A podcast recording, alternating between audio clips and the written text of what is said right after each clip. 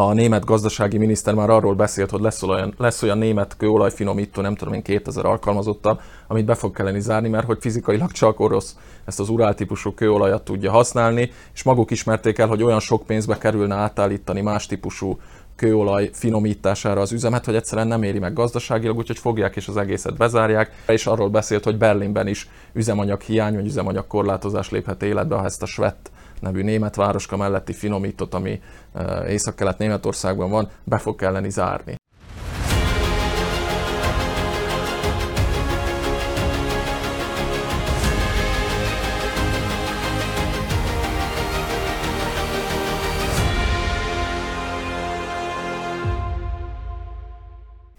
Üdvözlöm kedves nézőinket! Önök a Maét Média család címapsztori című műsorát látják, ezúttal Kocsur Lászlóval, Pomikor Krisztiánnal és Comagyi Sziláddal. Köszönöm a meghívást! Köszönöm, hogy eljöttetek, és akkor kezdjünk is bele. Első témánk nem lehet más ezúttal, mint a szlovák kormány válsága, vagy a válságnak egy következő epizódja. Szilárd, én rád nézek, mint a szlovák politika jó ismerőjére, hogy valóban válságban van a kormány, vagy egy kis uh, mosolyszünetről van csak szó? Hát az biztosan lehet mondani, hogy válságról nincs szó. Tehát az a zaj, ami körbeveszi ugye a pozsonyi kormánynak a működését, az elsősorban két okból adódik. Egyik az az, hogy mi és valószínűleg a nézőink nagy része is emlékszik még a nyolcvankilenc előtti kormányokra, ugye, amik mindig általában száz százalékos többséggel, tehát egy párt alkotta kormányok voltak, tehát szólba se kerülhetett, hogy valamiféle nyilvános vitákra ott, ott vetemedjenek az egyes kormánytagok. A másik pedig ugye van egy másik pozitív példa ugye Budapestről, ahol szintén, tehát egy nem egy ekkora, tehát négyes koalíciójú kormányoz évek óta, tehát onnét is egy nyugodt politizálásnak a az aurája ér el ide hozzánk Dél-Szlovákiába is. Az, hogy Pozsonyba zaj van, ez annak tudható be, hogy négy párt, négy különböző párt alkotja a koalíciót, és ezen belül ugye két pártnak, az Olanónak és az es zé á es-nek mondjuk úgy, hogy egójára nagyon odafigyelő, erős föllépésű vezetője van, ami, ami még személyeskedésekbe is torkoló vitákat eredményez. Nem akarlak megszakítani, de nem lehet, hogy inkább arról van szó, hogy négy olyan párt van a kormány, van, amelyik közül talán egynek van valamilyenféle tapasztalata a kormányzással, és egyébként a nagypolitikával is, a többiek inkább csak ellenzékből tudtak eddig kiabálni. Hát azért ellenzékben lenni, ugye, az már bizonyos tapasztalatot ad, bejutni többször a parlamentbe, az is bizonyos politikai tapasztalatról már árulkodik. Nem születik mindjárt az ember kormánytagnak, tehát valaki mindig először valakiből van. Meg soha nem lesz politikus, nem? Van. Hát az, hogy politikus lesz-e valakiből, az úgy inkább azt jelenti, hogy tehát választóként is politikusként lehet föllépni, tehát hogy hogy folyásoljuk be, még hogyha azt gondoljuk, hogy egy szavazat nem is ér semmit, tehát minden egyes szavazat ugye nagyon sokat ért, és lehet politikusként viselkedni a választások során is. Hogyha én mégis úgy gondolnám, hogy válságra hajlamos ez a helyzet, és esetleg egy előrehozott választásokra lehetne szó, akkor én csak amiatt örülnék ennek, hogy a kormányprogramot ki lehetne egészíteni egy olyan tétellel, amire én most az utóbbi pár hétben lettem figyelmes. Én az utóbbi hetekben Csehországba jártam azokon a helyeken, ahol a dél-szlovákiai magyarokat deportálták, és minden anyagot, amit átnéztem ezzel kapcsolatban, földolgozta ezt nagyon szépen dokumentumok szintjén, viszont semmi nem beszél, senki nem beszél a kárpótlásról, a szükséges kárpótlásnak a tényszerű, objektív szükségességéről. Van ugyan egy ilyen szervezet Krivánszky Miklós vezetésével, de ők nem számszerűsítik. És megnéztem azt, hogy akár a pozsonyi kormány, akár a budapesti kormány ilyen jellegű munkaszolgálatokat hogy kárpótolt, és kétezer eurónak megfelelő összeggel már a múltba kárpótolták a munkaszolgálatra vezényelt embereket. És én úgy gondolom, hogy ha egy kormány föláll, akkor mindenképpen az új kormánynak, a programjának, ennek a kétezer eurós kárpótlásnak része kell, hogy legyen egyénenként, tehát aki érintett volt a deportálásokban. Ha már kárpótlásról van szó, szóval van itt azért egy másfajta kárpótlás, ami sokkal aktuálisabb már most. Hát reméljük, hogy egyszer eljutunk oda is, hogy a, a kitelepítettek valamilyenféle kárpótlásba, vagy a leszármazottak valamilyen kárpótlásban.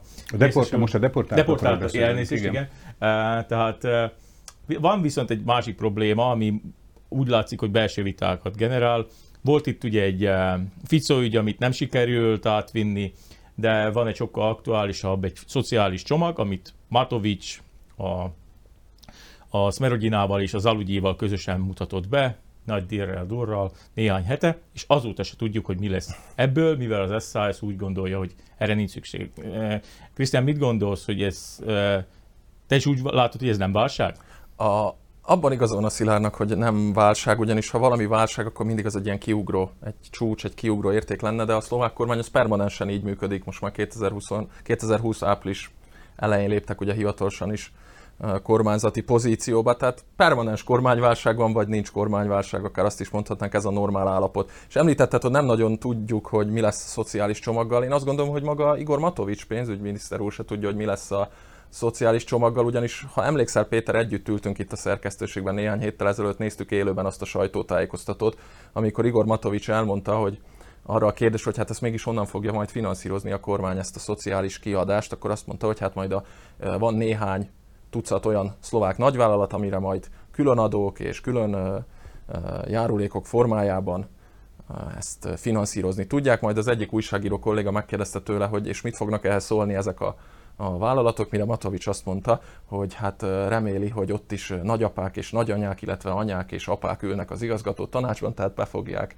belátják majd, hogy milyen fontos a szociális felelősségvállalás, és önként tulajdonképpen, ezt már Matovics nem tette hozzá, ezt már én mondom, önként a tiló alá hajtják a fejüket. Tehát szerintem ami egészen elképesztő, hogy úgy jelentenek be egy, egy szociális csomagot, hogy nem nagyon tudjuk, valószínűleg ők sem, még egyszer mondom, hogy miből lesz ez finanszírozva. Nem az... arról, bocsáss meg, nem arról van szó, és befejezem, nem arról van szó, hogy ne lenne rá szükség, mert a koronavírus járvány, meg most a háború, óriási gazdasági terheket ró a lakosságra. Csak hát a kormány feladata pont azon, hogy ezt úgy oldja meg ezeket a terheket, hogy egy normális koncepcióval, nem azzal, hogy hát majd a, a, a szociális érzékenysége a nagyvállalatoknak majd finanszírozza ezt. Ez szerintem teljesen nonsens. Ehelyett azt mondják, vagy hát az derült ki, hogy ugye az önkormányzatoktól akarják elvonni azokat a forrásokat, másik, eh, ami ugye egy nonsens helyzet, ugye azt is mondhatjuk, és most már Ci feléd nézek, hogy eh, azt is mondhatjuk, hogy az Olanónak eh, se a Smerodinának nincsenek eh, helyi szinten olyan politikai érdekeltségei, amelyek miatt ez annyira fájna, de most az önkormányzati választások előtt azt mondani, hogy elveszünk tőletek néhány száz milliót, és oldjátok meg, miközben az energiaárak ugye brutálisan emelkedtek, és jövőre még inkább fognak emelkedni. Te hogy látod, hogy mégis meddig tartható ez az állapot így Szlovákiában, hogy a pártok folyamatosan egymást támadják? Hát nem akarok egy ilyen gazdasági koeljó lenni, hogy minden, minden egyes kiadásunk az ugye valakinek a bevétele, és mi minden egyes, minden egyes állami segélynek ugye valahonnan, valahonnan érkezni kell. Tehát először a forrását, forrását kell megtalálni, ugye nem végtelenek a költségvetési források. Ugye az, hogy tehát azt akár ezeknek a vállalatoknak, akár, tehát egyelőre jobb ötletet nem láttak. Ugye mindjárt Ficó mondta, hogy ha a bankadót nem törölték volna el, akkor abból mennyi, tehát ugye ott az, az, az pont ezt láthattuk, akkor viszonylag sok támadás érte a jelenlegi kormánypárt, akkori ellenzék oldaláról ezt az intézményt, hogy miért éppen ezt az egy speciális szektort, és hát valóban föltehetjük, hogy mi, miért nem a vaskóházokat, vagy én nem tudom kit. Valószínűleg azt gondolhatja mindenki, nem alaptalanul, hogy a bankoknál van, bankoknál van sok forrás. Tehát ugye az ágazati különadóra Szlovákiában már láttunk példát, de ennek... Tehát ezt valahonnan, valahonnan be kell hozni, és ugye most ebben mutatkozik, most éppen ebben mutatkozik a kormánypártok között a, a, tehát ez, a, ez a vita tárgya, hogy honnan csatornázzák be ezeket a forrásokat. Itt látható Sulík részéről egy, tehát a szabadsági szolidaritás és a gazdasági tárca részéről egy, egy ellenfeszülés, a, ezeknek a hát, nem tudom, szektorális különadóknak, vagy nevezzük, ahogy akarjuk, irányába, és ezt, ezt ellensúlyozza Ezt ellensúlyozza Matovics egy tőle nem szokatlan szociális demagógiával. Tehát azt viszont látnunk kell, hogy vannak olyan, vannak olyan helyzetek, amikor egyfajta bizonyos állami beavatkozás, arról vitatkozhatunk, hogy ilyen Matovics féle, ahol a tízessel szorzás sem mindig sikerül úgy, ahogy szeretnék. Tehát, hogy egy ilyen, de vannak, vannak olyan szintek, tehát most nem csak a, nem csak a mély szegénységben élőkre gondolok, hanem akár az egyre vékonyodó középosztályra is, ahol tehát vannak a lakosságnak azok a rétegei, ahol, akik önerőből ezt a helyzetet már biztosan nem fogják tudni kezelni, és a, tehát a nyugdíjasok és a középosztály szintjén is egy, egyfajta beavatkozásra szükség lehet, nem állítom, hogy bizonyosan van, de kialakulhat az a helyzet, amikor lehetséges. Tehát, hogy kérdésedre válaszolják, most ugye szomorú, hogy éppen ennek kapcsán bontakozott ki egy kormányzati pengeváltás, tehát nem, nem valamilyen nem valamilyen tőlünk távoli cél érdekében, ugye mint például a görögöknek nyújtandó segítség volt kétezer-tizenkettőben, amikor egy másik szerkesztőségből feszülten vártam, hogy az éjszakában nyúló szavazás eredménye. Hogy én mit fogok szavazni? Igen, pontosan, hogy az éjszakában mit nyúló... szavaztál tényleg annak? Szavazás, nem szavaztuk meg mi ezt a görög segélyt. Így aztán, tehát ugye ez sokkal, sokkal kézzelfoghatóbb, és hát szomorú, hogy ebben a kérdésben, ebben a kérdésben nem tudnak dűlőre jutni. Ugye Boris Kollár pártja kivár, az Aludjé, azt pedig nem tudom, az van még. Nem nagyon négyen vannak, volna. De ugye igazából nem létezik. Most közgazdászként azt, azt föl szeretném azért vetni, hogy amikor arról beszélünk, hogy Matovicsék hoznak egy szociális csomagot, ugye nyugdíjasokat nem érinti, ő nekik ott van az a lufi, hogy júliusban majd megkapják azt, amit decemberben kéne, azt az úgymond tizenharmadik nyugdíjt, ami nem tizenharmadik nyugdíj, mert annál kisebb összegű. Tehát igazából megkapják előre, és tegnap vagy valamelyik nap Boris Kollár már azt említette, hogy ősszel viszont Matovics kitalál majd megint valamit a nyugdíjasoknak. Tehát ígérgetések vannak, de a nyugdíjasok a különféle segélyekből, vagy akár anyaságin lévők, akiknek a havi bevételeik nem növekednek, tehát ott nincs fizetésemelés, semmifajta növekedés, és a havi kiadásaik, ha szerény számításaim nem csalnak, akkor ötven plusz euróval növekednek, még egy, egy személyre is levonjuk ezeket, tehát igazából mire vár a kormány is. E, Szilárd, rád nézek, mert említetted, hogy te is ott voltál az es zé á es-ben. Mit gondolsz, hogy az es zé á es-ben mit gondolnak, hogy meddig tartható fenn ez az állapot, és mikor fogja azt mondani az egyszerű nép, hogy elég volt. Elég volt abból, hogy nem tudtok megegyezni, és kimegyünk, nem Ficóval, hanem külön, mert Ficót nem szeretjük. Az es zé á es-ben azt mondja, tehát egyes számban mondom, mert ugye Richard Sulík, ahogy a pártnak az arca, ugye meghatározó egyénisége is. Tehát a Richard Sulík úgy viselkedik, mint Mozart tizennégy éves korában. Ugye Mozart úgy emlékezik vissza, akkor a zseni, vagy mire hogy gondolsz? tizennégy éves korában jött rá Mozart, hogy nincs mindenkinek abszolút hallása. Tehát tizennégy éves koráig azt gondolta, hogy mindenki ugyanúgy megjegyzi a melódiákat, azonnal leírja, tehát hogy egy osztályon fölüli képességekkel rendelkezik a zenét illetően, és Sulík, most már ugye jóval elmúlt tizennégy éves, mind a mai napig azt gondolja, hogy mindenki olyan rátermett, olyan vállalkozói képességekkel, olyan gazdasági hozzáértéssel néz a dolgokra, mint ő. Tehát ő elvárja azt is, hogy az ország öt milliómodik állampolgára is teljes módon önfenntartó legyen a körülményekre való tekintet nélkül. Mondok egy példát, egyszer egy kedvenc, kedvenc fordulata volt, például amikor egy gyermekeit magán egyedül nevelő rozsinai varónő példáját említettük, hogy ha ő ott nem tud elhelyezkedni, akkor a szabad piacon keres majd magának munkát, Berlinbe, Hamburgba, Amsterdamba. És ezt ő komolyan hasonló. Is gondolja. És ő ezt komolyan is gondolja. Tehát, tehát ezért nem várható az es zé á es-től az, hogy valamiféle kardinális vagy fundamentális változás állna be, ami a szociális érzékenységet illeti. Hogyha már egy kicsit ilyen negatív előjelű példákról beszélünk, most a hét végén, május tizenötödikén vasárnap a Reuters adott ki egy rövid hírt, ami arról szól, én ide ki is jegyzeteltem magamnak, Hogy, a, hogy az Európai Központi Bank június végén e, megszűnik, e, tehát ezeket a lassú, vagyis e, könnyű hiteleket, e, könnyű hiteleket folyósítani az eurós elszámolású országoknak, illetve hogy kamatot fog emelni. E, és én attól tartok, tehát hogyha a Központi Bank kamatot emel, ez előbb-utóbb begyűrűzik a, e, ugye a, az egyes országok gazdaságába is, tehát hogy a kamatemelésekre itt is sor kerül. Előtte is látjuk azt, hogy a e, lakáshitelek piacán ugye az elmúlt három szóval hónapban mi volt. Szóval várom, hogy, hogy hogy itt őszre, télre, tehát olyan kamatemelések várhatók, hogy nem tudom, hogy a részletekre törlesztő részleteket a lakosságnak mekkora része fogja tudni. Bocsánat, egy olyan időszakban, amikor rendezni. Kezdődik a fűtési szezon, amikor sokkal nagyobb hangsúly kerül majd arra, hogy mennyit fizetünk a közüzemi.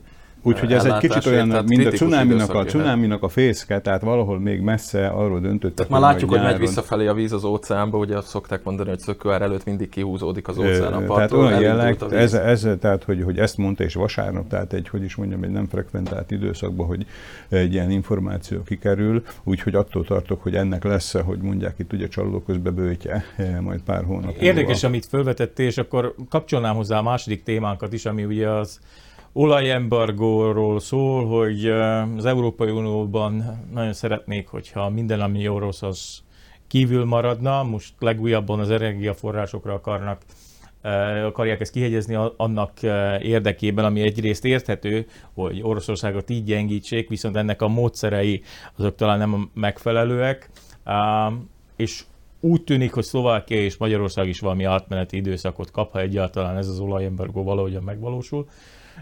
Krisztián, te hogy látod egyébként nemzetközi politikával, te foglalkozol leginkább, hogy hogy látod Európát ebben, mennyire egységes az orosz energiaforrások blok- blokkádjával kapcsolatban? Hát gyakorlatilag semennyire, szerintem illúzió, hogy az Európai Unióban lenne egy ilyen közös akarat, és szerintem ez teljesen természetes is, mert azért oké, okay, hogy egy ilyen érdek közösségként az Európai Unió létezik, és egyébként is fontos, és számos előnye van, ezt nem lehet eltagadnia. A közép-európai száma, államok számára nincs az Európai Unión kívül élet jelenleg. De az, hogy egységes lenne, azt szerintem egyáltalán nem igaz, már csak azért sem, mert egészen eltérő földrajzi adottságokkal rendelkezünk. Hát ezt Orbán Viktor magyar kormányfő ezt egészen egyszerűen, de nagyon jól megmagyarázta. Magyarországnak nincs tengereképtelen tankereken olajat kapni, vagy csak nagyon nagy költségekkel és nagyon bonyolult logisztikával. Magyarország történelmi okok miatt az Oroszországból érkező csővezetéken keresztül kapja az olajat, alternatívákat ugyan építettek ki, a magyar kormány az elmúlt tíz évben folyamatosan csökkentette az orosz kőolajfüggőséget, így is magas, kétségtelen, de ahhoz képest, hogy mi volt a Gyurcsány kormány idején, ahhoz képest jóval alacsonyabb most vagy már mi a helyzet Szlovákiával? Vagy mi a helyzet Szlovákiával, ami egyébként Európában a leginkább orosz kőolajnak kitett állam, főleg úgy, hogy Szlovákiának ráadásul a kőolaj finomítója, ugye a pozsonyi Szlovnaft, az még csak nem is szlovák tulajdonban van, hiszen a magyar MOL a tulajdonosa, amit egyébként az Orbán kormány vásárolt vissza, nem tudom, öt-hat-hét évvel ezelőtt az oroszoktól a többségi részvényeket. Tehát most a százhalombattai finomító, ahol a, a magyar üzemanyagellátásnak az alapja, az origója, az magyar tulajdonban van, a MOL az magyar többségi tulajdonba került az Orbán kormány alatt. Tehát valamit sikerült csökkenteni, de az, hogy most egyik hónapról a másikra ezeket a büntető szankciókat bevezetjük teljesen ész nélkül, hát az, ami egészen elképesztő, most ez egy múlt heti hír. A német gazdasági miniszter már arról beszélt, hogy lesz olyan, lesz olyan német kőolajfinomító, nem tudom én, kétezer alkalmazottal, amit be fog kelleni zárni, mert hogy csak fizikailag csak orosz ezt az urál típusú kőolajat tudja használni, és maguk ismerték el, hogy olyan sok pénzbe kerülne átállítani más típusú kőolaj finomítására az üzemet, hogy egyszerűen nem éri meg gazdaságilag, úgyhogy fogják és az egészet bezárják, és nem tudom én hány ezer ember meg, megy az utcára, és arról beszélt, hogy Berlinben is üzemanyag hiány, vagy üzemanyag korlátozás léphet életbe, ha ezt a Schwedt nevű német városka melletti finomítót, ami Északkelet Németországban van, be fog kelleni zárni. Tehát milyen rossz az dolog, hogy... Ennek vannak történelmi előzmények. Annak vannak történelmi, így van, a... így van. Hát szóval, hogy lódögöt mikor fognak fagyasztott lódögöt enni szerencsétlen németek, azt, azt nem tudom, de hogy egészen nonsens nem, ha belegondoltok, hogy a gazdasági miniszter nem, azt, nem azon gondolkodik, hogy hogy kéne ezt megoldani, hanem bejelenti, hogy hát üzemanyag korlátozás, üzemanyag hiány lesz, meg nem tudom én hány ezer ember utcára kerül már csak. És ez meg mai hír egyébként, mielőtt beültünk volna a stúdióba, és aztán befejezem, akkor olvastam, hogy a németek most már azt fej, fontolgatják, hogy ha lesz közös é u-s szankció az orosz kőolajra, ha nem, ők akkor sem importálnak több orosz kőolajat, de hát ők megtehetik, mert tengeri összeköttetésben vannak mondjuk Norvégiával. Igen, ők megtehetik, de sok ország, ahogy említetted, nem teheti meg, meg ugye azért látunk e mögött uh, különféle érdekeket, és akkor nem feltétlenül csak az amerikai érdekekre helyezném a hangsúlyt, hanem ugye már évek óta az elektromos autók piacát nyomják, és különféle gyártóknak nagyon jó biznisz volna az, hogyha egyszerűen a, a dízel és a benzinára az egekbe szökne, mivel akkor a túlárazott elektromos autók is érdekesebbé válnak. Csak hogy egy másik aspektust is megvilágítsak. Azt hittem, mit gondolsz erről egyébként, tehát, hogy merre tart Európa az olajembargó kapcsán? Nekem túlárazott... túlárazott villanyautóm nincsen, viszont kétszeresen is, kétszeresen is érintett vagyok, ugyanis az egyik autóm az egy Lada, egy Lada Niva. Tehát ugye most... Orosz autód van, Laci? Így Hányan. Van, tehát ez most itt... Majd ez veszélyes üzem a mai világban. Így, így, így van, és ugye még hogyha ugye szociális témákkal kezdjük, ugye egy, és akkor még rohadjak is meg, mert nem ez az egy van.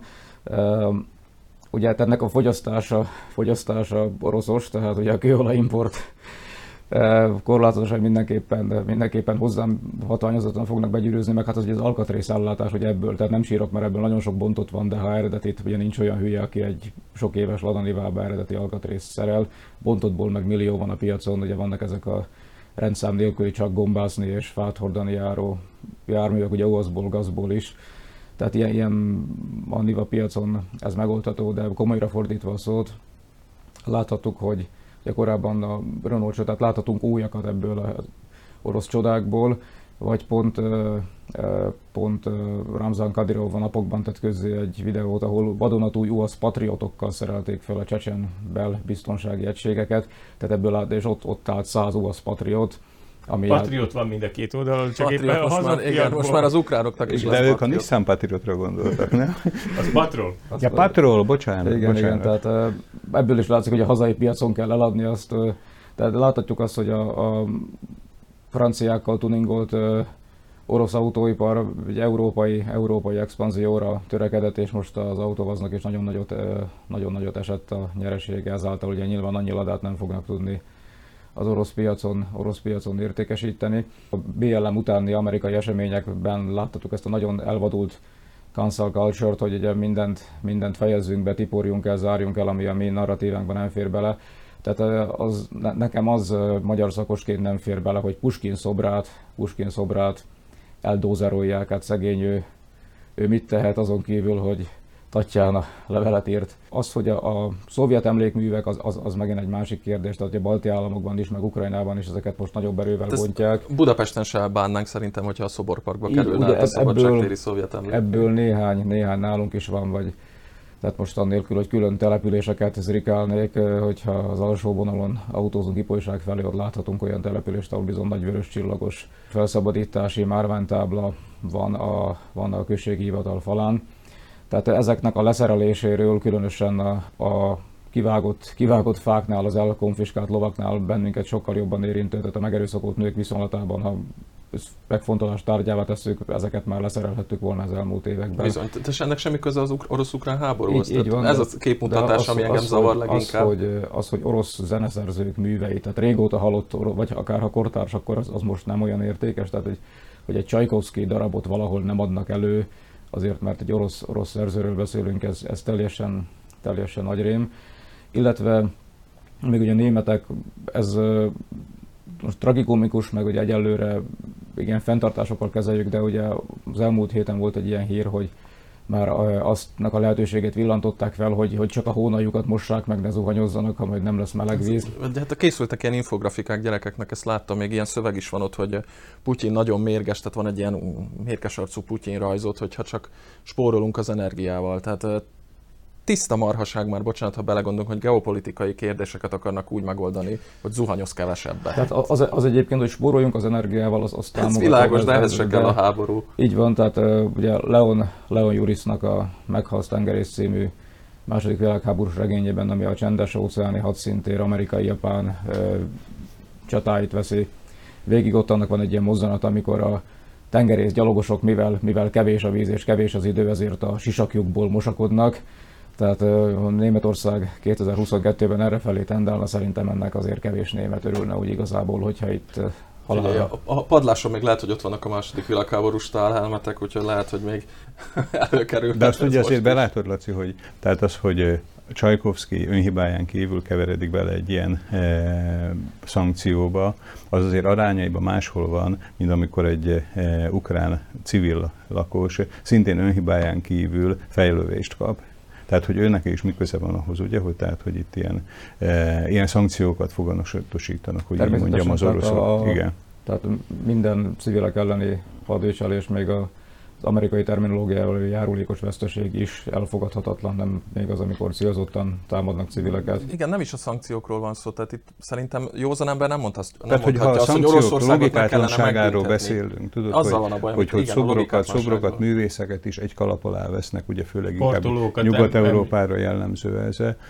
Én úgy gondolom, hogy, hogy, hogy ez egy ilyen, hogy is mondjam, tehát egy dühnek, tehát egy olyan dühnek, aminek nem nincs valamiféle manifestálási lehetősége más, mint hogy ilyeneken csapódik le. És ugye arról sokkal kevesebbet beszélünk hasonló vitákkor, hogy ugyanennek a többszöröse, több ezerszerese történik meg Ukrajnába, ahol meg teljesen ártatlan embereket nem ledöntenek a piadesztáról, hanem lőnek fejbe. Világos, de egész más, hogy Puskin szobrát mondjuk Kijevbe vagy Mikolajivba döntik le, meg egész más, hogy mondjuk Londonban vagy Madridban. Nem tudom, van-e Madridban Puskin szobor, lehet, hogy nincs is, de csak arra gondolok, hogy teljesen más a két dolog, ebben abszolút igazad van egyébként. Abban teljesen igazad van, én is egyetértek azzal, hogy civil áldozatokról bármiféle módon viccelődni, meg bármiféle szinten is ironizálni nincs értelme. Arról viszont beszélni, hogy a popkultúra részévé vált utálni mindent, ami orosz, és szeretni mindent, ami ukrán.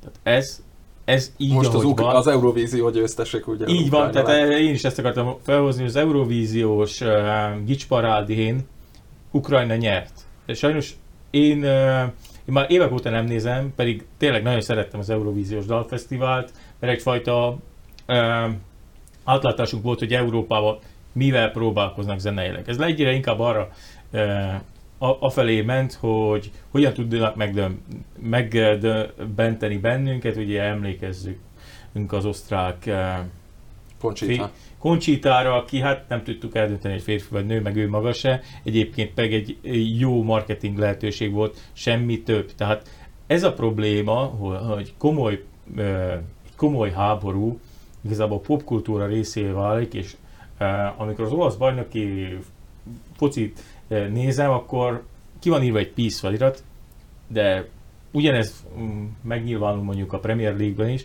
de hogy utána néznénk, hogy például Abramovicson kívül a Premier League-ben szereplő, vagy a Szériában szereplő csapatok közül a tulajdonosoknak mondjuk milyen anyagi vonzatú cselekményeik voltak, tehát ugye volt itt Kaddáfitól kezdve különféle érdekeltség az elmúlt évtizedekben, akár az olasz ligában, akár a Premier League-ben, hogy hogyan szerezték ezeket a vagyonokat, és miből finanszírozzák ezeket az óriási fizetéseket, arról nem beszélünk, csak akkor, amikor valami probléma volt. Eddig nem volt probléma az, hogy a Chelsea Abramovics pénzéből vált azzá, ami vé, most hirtelen problémát. Ez... Én azt gondolom, hogy ez azért nem vált problémává eddig, mert hogyha nem akarunk egész visszamenni az ősbűnig, akkor egyik társadalmi konszenzus volt abban, hogy emberek bizonyos módon jutnak hozzá bizonyos vagyonokhoz, addig, amíg nem lépnek át egy határt. És én úgy gondolom, hogy az a nemzet, ahova, amihez Abramovics is tartozik, sőt egész közel áll ennek a rendszernek a, a vezetőihez, átlépi ezt a határt, akkor az összes többi is, aki ebbe a hallgatólagos társadalmi megegyezésben részt vett, más, nem, nem, hanem más, más, másképp reagál arra, amit eddig tolerált. De ez az kollektív ennek, bűnösséget. Ennek, ennek az a, ez nem, nem a kollektív bűnösséget, hanem az, hogy ezek az emberek, tehát akik ellen most ilyen mondjuk úgy mondva csinált szankciók is vannak, mint például a kultúrába való beavatkozás, nem tudják másképp kifejezni azt, azt a mondjuk úgy, hogy álláspontjukat, nem akarom azt mondani, hogy dühüket vagy haragjukat, amivel erre a reakció, tehát ebben reakciót mutatnak arra, ami most történik. De bocsánat, én, én abszolút ilyen képmutatásnak érzem ezt, mert ha belegondolunk, hogy csak egy példa, szó, hány szaúd-arábiai vagy közel-keleti arab-félszigeti tulajdonos van a, a nagy európai focikluboknál, ha már fociról igen. Beszéltél. Ezek olyan országok, ahol a nők most, most kezdte két vagy három éve vezethetnek újra, ahol kötelezően el kell fedniük az arcukat, miközben a egész Európa és a nyugat a női egyenjogúságról, nagyon helyesen a feminizmusról és, a, és a, a nemek közti egyenlőségről beszél, akkor ünnepeljük azt a kultúrát, amelyik csak a két darab szemét engedi láttatni a hölgyeknek, megcsonkítja már, bocsánat, a nemi szervüket, nem szavazhatnak, nem jelenhetnek meg egyedül az utcán, közben meg ünnepeljük, hogy ö, milyen jó kis befektetéseket csinál húsz milliárd dollárért a Premier League-ába. Hát micsoda mutatás ez. Egyetértek. Szilárd, nem, nem tartom képmutatásnak, úgy gondolom, hogy, tehát, hogy vannak kultúrkörök az a, a világon, tehát ez a mostani agresszió, az ugye ez a mi kultúrkörünkön belül történik, tehát nyilván, hogy másképp reagál ugyanennek a kultúrkörnek a lakossága arra, ami itt történik, mondjuk úgy házon belül. Vagy közelebb hozzák, megpróbálják közelebb hozni. Szilárd, és akkor ezzel én szerintem a témát le is zárhatjuk. Novemberben térjünk vissza rá, amikor majd a katari világbajnokság fog zajlani, térjünk vissza rá, hogy ott a reklámtáblakon milyen uh-huh. cégek lesznek, lesz és hogyan, fog, hogyan fognak bizony. Véleményt nyilvánítani arról, hogy az elmúlt tíz évben nagyságrendileg tízezer ember halt meg abban, hogy fölépüljenek, fölépüljenek azok a stadionok, amire egyáltalán nincs szüksége a világnak, csak azért, hogy valakik megtömjék a zsebüket. Most hát klimatizált stadionokban fognak játszani, ki fogja kiszámolni, hogy annak mennyi a szén-dioxid kibocsátása, meg mennyi a fölöslegesen elhasznált energia. Valószínűleg nem hiszem, hogy nagyon néhány szélső baloldali portálon majd biztos lesz róla írás nagyon helyesen, a mainstream az meg agyon hallgatja.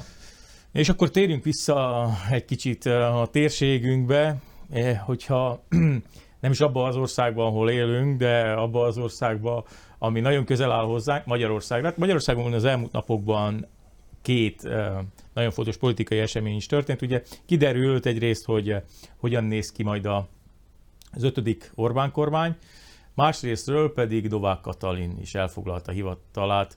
Laci, mit gondolsz, hogy ez a két esemény ilyen egymáshoz való közelsége, tehát ahogy Orbán Viktor a hét végén bejelentette, vagy hát a csütörtök péntek környékén kiderült, hogy kik fogják alkotni a kormányt, és Novák Katalin ünnepélyes beiktatása milyen hatással lehet a magyar politikára az elkövetkező időszakban? Ugye hát az, hogy a kettőnek az együttállása ebben a formában történt meg, ugye ez, ez nem annyira előre tervezett. Itt, itt ugye beiktatást illetően, hogy a határidők vannak, amik adottak, ugyanúgy a kormányzati ciklusnál, elnöki ciklusnál, tehát ez éppen, éppen így sikerült.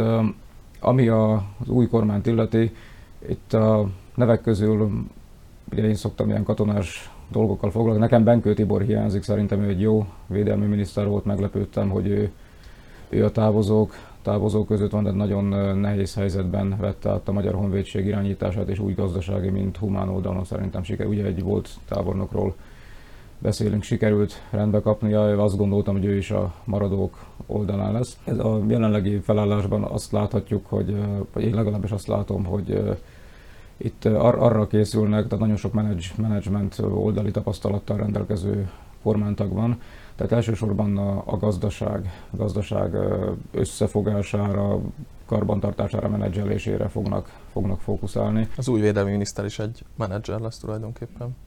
Igen, hát ugye ebből a szempontból ugye szegény katonák, ilyet láthatjuk, hogy milyen nehezen élik meg északi, északi országokban, ahol különböző dői védelmi minisztereknek az arszpoetikája az, hogy leépítsék a hadsereget, de nem akarom ezt ebbe az irányba elvinni a beszélgetést. Ugye láthattuk már erre saját történelmünkben is, nem kell nekünk idegenekkel példálozni, ugye ezerkilencszáztizennyolc-tizenkilencben ennek láthattuk a következményeit, de talán most nem ilyen kurzuson világpolitikai okokból sem, Skandináviában sem, mint ezt láthatjuk.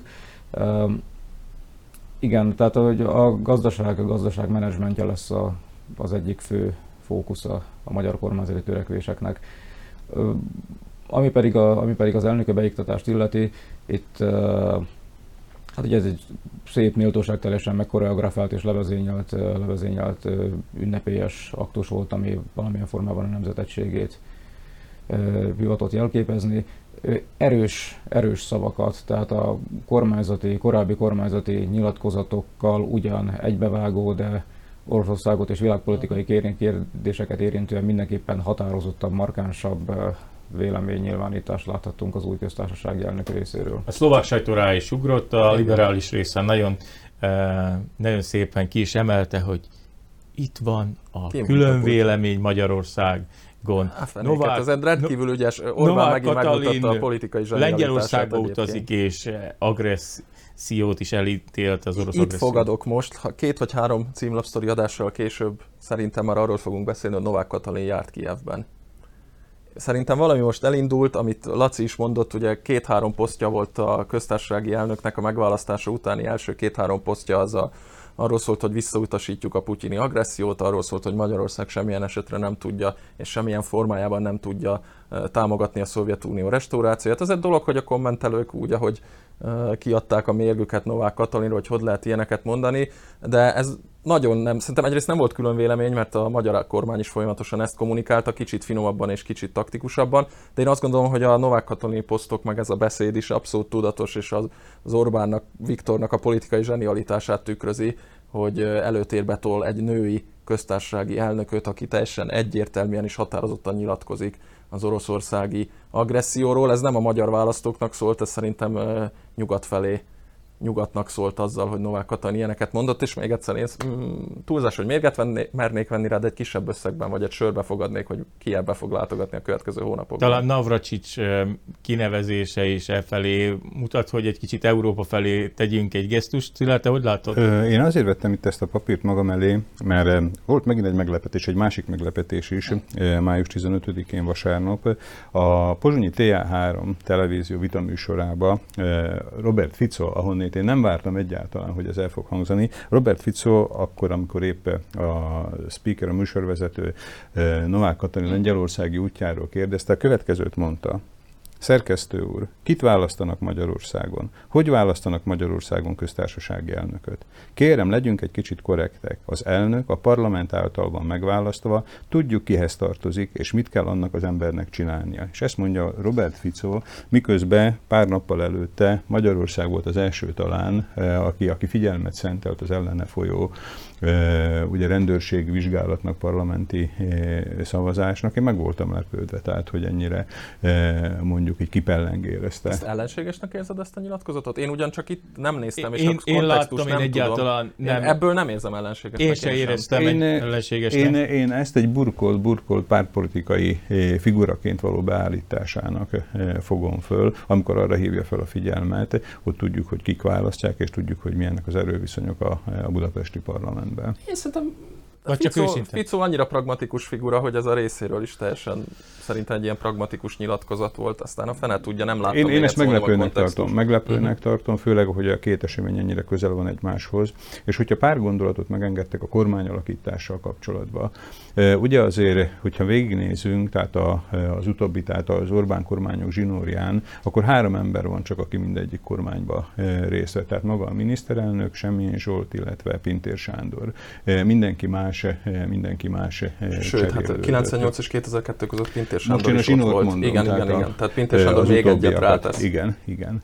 E, és tehát azt szerintem még Orbán Viktor ellenfelei, vagy mondhatjuk úgy akár ellenségei is elismerik, tehát hogy a zsenialitását a mondjuk úgy régi szóval kifejezve káderpolitikába, tehát ugye nem úgy viselkedik, mint a háromharmaddal rendelkező nyolcvankilenc előtti kormányok, akár Budapesten, vagy akár Prágában, Pozsonyban, amikor hogyha valakinek azt mondták, hogy kulturális miniszter, akkor mindenki tudta, hogy tudom én, Szlovákiában Miroslav Válek, vagy Magyarországon Köpeci Béla, vagy hogyha azt mondták, hogy, hogy, hogy mezőgazdasági miniszter, akkor tehát, hogy évtizedeken keresztül ugyanazok a nevek voltak mindig az egyes kormányzati posztokban, ami én szerintem a hatalomnak a biztos garanciája, elkényelmesíti az embereket. És az, hogy Orbán Viktor ennyire, ennyire nem fél hozzányúlni pozíciókhoz és emberekhez kormányon belül, ez szerintem az állandó vérfrissítés, állandó mondjuk úgy aktivitás vagy dinamikának is az egyik zászlója. Sőt, hát Lázár János nevét azért említsük meg, aki egy rendkívül népszerű politikus volt, és aztán az előző ciklusban úgy félreállították, most pedig újra miniszter lesz belőle, tehát ez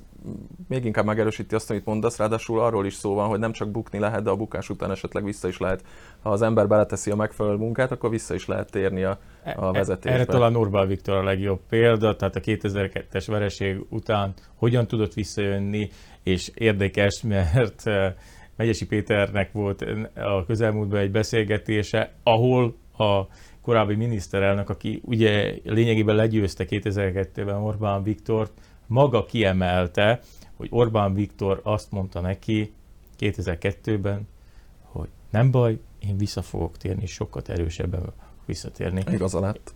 És visszatért. Meglátjuk, hogy az ötödik Orbán kormány mit hoz majd, nem csak Magyarország is a Kárpát-medencében élő magyarság számára, hanem akár Európa számára, hiszen egyre inkább arról beszélünk, hogy Orbán Viktor európai politikussán nőtte ki magát, sőt, Európa vezető politikussává nőtte ki magát. Bízunk benne, hogy Novák Katalin is egy olyan köztársasági elnök lesz, akiről sokat és jó mondatokat fogunk majd mondani, vagy hát olyan mondatokat, amelyek talán kicsit érdekesebbé teszik, mint Zuzana Csaputova. Én köszönöm szépen, hogy itt voltatok, és köszönöm önöknek is, hogy velünk tartottak.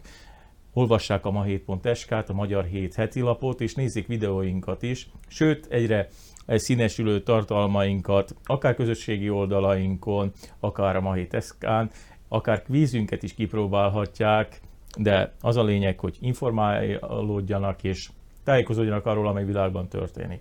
Erre a ma hét pont es ká tökéletes alkalmat kínál. Köszönöm szépen még egyszer, és további kellemes estét kívánok!